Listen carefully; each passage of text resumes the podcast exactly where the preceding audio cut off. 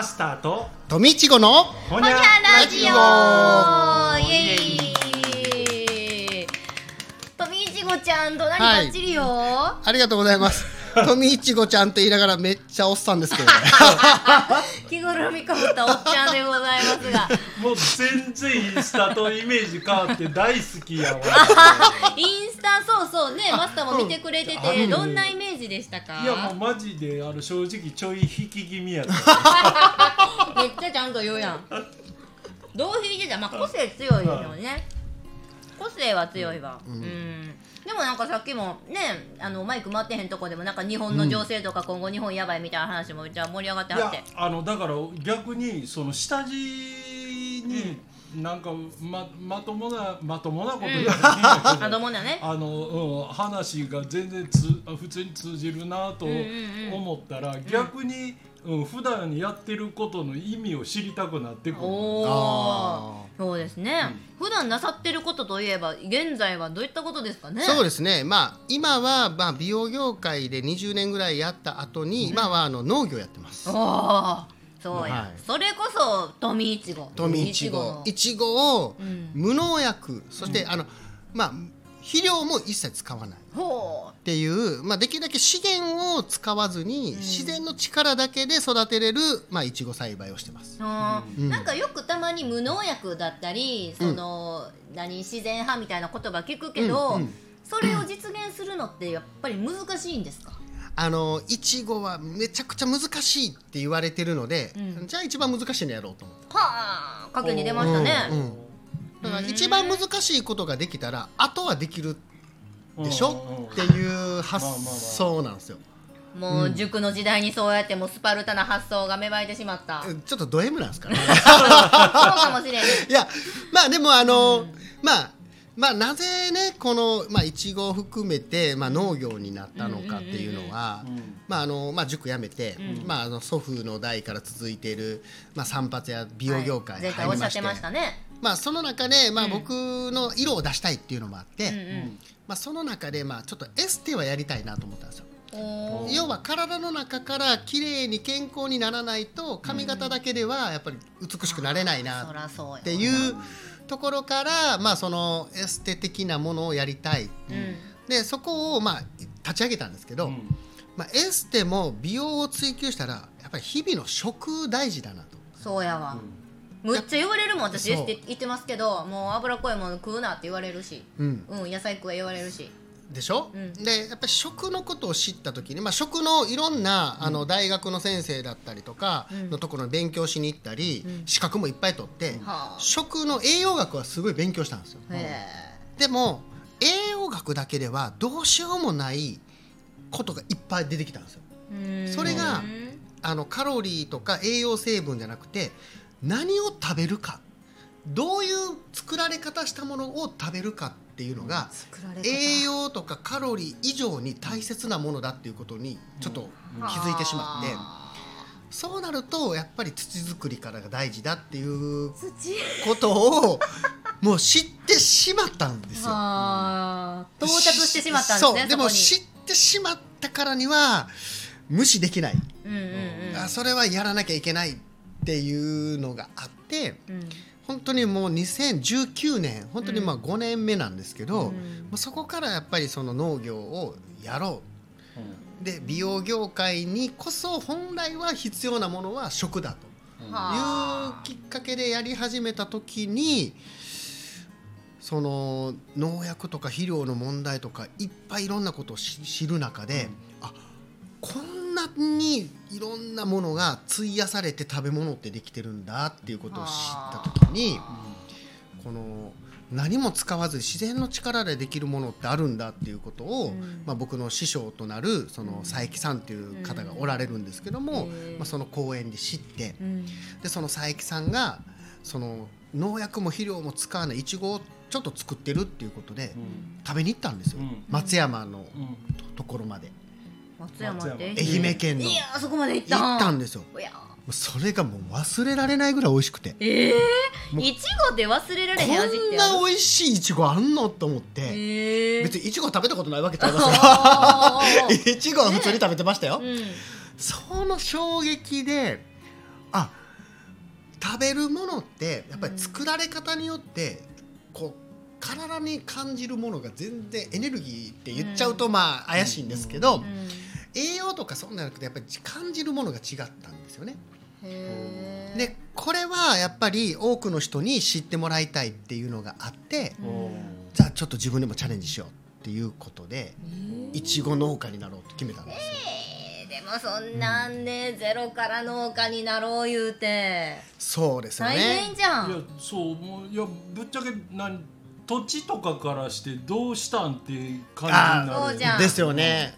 まあそこはね、まあ、正直苦労しました。うん。あのー農業って今ねこう農家さんが超高齢化してて、うん平均年齢ですが、まあ、70近いんですよ。うんうん。はあ。でもうみんな辞めていく。うんうんで新しい農家さん後継者いないいないから探してる、うん。でそれをほったらかしにしてはい草ぼうぼうになって、はいまあ、耕作放棄地っていう耕作をね放棄する地がいっぱいあるっていう困ってる割に新しくやりますって手を挙げて、うん。農地貸してくださいって言うと、うん。いや農業経験ないでしょって言われるんですよ。はいはいやいえいやそれね。新規ですから、うん。もちろん農業経験ありませんよ、うん。でも農業をやる人探してますよねって言っても、いや農業経験者のない人には農地は貸せないんですっていう、うんいろんなその理想と現実の狭間に挟まれて、でももうここからは若干じゃあ分かりましたと。うん。でたまたま僕は大阪箕面市でずっと住んでて、うん。で地域のそのボランティア活動をずっとやってたんで、うん。まあいろんな、えっと、行政の関係者、あとはあの市長さんとか市議会議員さんとか、まあ、いろんなそういう議員さん関係のつながりもあったので、うん。もうこれは申し訳ないけどそういう人脈を使わせてもらう。そかららそうや。っていうことで、まあ、その人脈を使ってようやく農地が見つかったんですよ。へえ。でまあ本当に草ぼうぼうですよ。うん。もうジャングルみたいな、もうあの、うん僕の背丈170近くしかないんですけど、うん。170を超えるような草丈があるようなところを全部開拓していって、一人でじゃなくてね、うん。仲間と何人かでやったんですけど、うんでその活動を認められて地域の人たちがじゃあ次こっちの農地もあるよとかっていうのが1年後はあ2年後3年後っていうことでどんどん農地が借りられるようになったっていう。フロンティアやな。ほんまですね。開拓してますね。まあでもねもうあのーやるって決めたら、うん。まあいろんなもちろん最初の壁っていっぱいあるじゃないですか、うん。でもまあ多分そういうのは誰かがクリアしてきたんだと思うんですよ。うん。僕が初めてじゃなくて、うんだから多分あのそういう前例があるはずだからいろいろ調べていくと、うん。あのやり方がやっぱりあって、まあ、そういうのをまあ見ながら真似しながらやって、今、まあ、そういう意味では、うん。まあ、自分がフロンティアというよりはやっぱりこう先人の人たちがやってきたことをまあ学ばせてもらってるような今感じなんですよね。だいぶ謙遜されてるけどやっぱり長年ボランティアされてたりとか、なんか地域とつながりを持っとくっていうのはあの簡単におっしゃるけど難しいですよ。いやそうやねだからうん。地域もそうやし、うん。地域もたひもこう紐解けば個人やん結局、うん。この人、うん。この人っていう、ん。だからあの最近俺もなんか本読んでてすごい印象に残ったことがあってつまりなんやろなんなん定年後は2,000万の貯蓄がないと食っていけないとかね、うん言うけどあれは逆に人脈があれば、うん。その貯金なくても、うん。例えばやけど俺がまあいくらかお金持ってて、うん。この店やり続けてる恵美穂がたまたま、うん。あの今やってる仕事の会社がポコッと倒産したと、うん。でしばらくどうしようってうん路頭に迷った時に、うん。いや飯ぐらいうち来たら食えうち来て食えやって言ってくれるやつが泊まるとこなかったらもうここでよかったら俺は家で寝るからここで寝たら。うん。っていうような、ううんん。結局人とどんだけ若いうちからつながってるかで、うんうんあの何かあったとか困った時やっぱうり助けてくれるのは人ああいややもんねそうですよね、まさにその、まあ、助けもあって、今こうして、うん。じゃあ結構農地的には、まあ、広広さというか数というかどういう？あの R とかヘクタール分かります？わかね壺で言った方がいいですか？壺でもわからない。何かし何箇所？えっ、とまあ大きくは2箇所に分かれてるんですわかりやすい。けど、はい。へええっ、と全部で言うと何メーター何メーターがあー何メーター全部合わせるとね、だいぶポンコツね。合わせると多分えっ、と 100×100 ぐらいはあります。全部合わせるとですよ。プールより広いよ。うん。ねまあ、全然全然全然全然。まあただそれがちょっと何個かに分かれてるんで。へいやえ 100×100 ってさ単純に1万平方メートルやでうん。100メートルかける100メートル？うん。そうそうそう。はまあ余裕である。よう走らんもんな。まあだからそううね。そうね。回ったらあの無理やわ。400メーターがね。すごいすごい。うん。そんなトラック無理やわ。まあ、そういうなところでやりながらもせっかく頑張って植えてもあの鹿に食べられたり。はい鹿おる？で鹿いるのよ。鹿もいます獅子もおるわそう。アライグマみたいな動物に食べられたりする無農薬っていうところがやっぱり動物やったり虫だったりそういうところああの動動物物はねは農薬関係なく関係ないんや。うん。関係なくる。ほんま、あの頃鼻利くんやね。鼻利く、うん、あやっぱり美味しいもんそこにあったら何でも食べるからね。あほんま。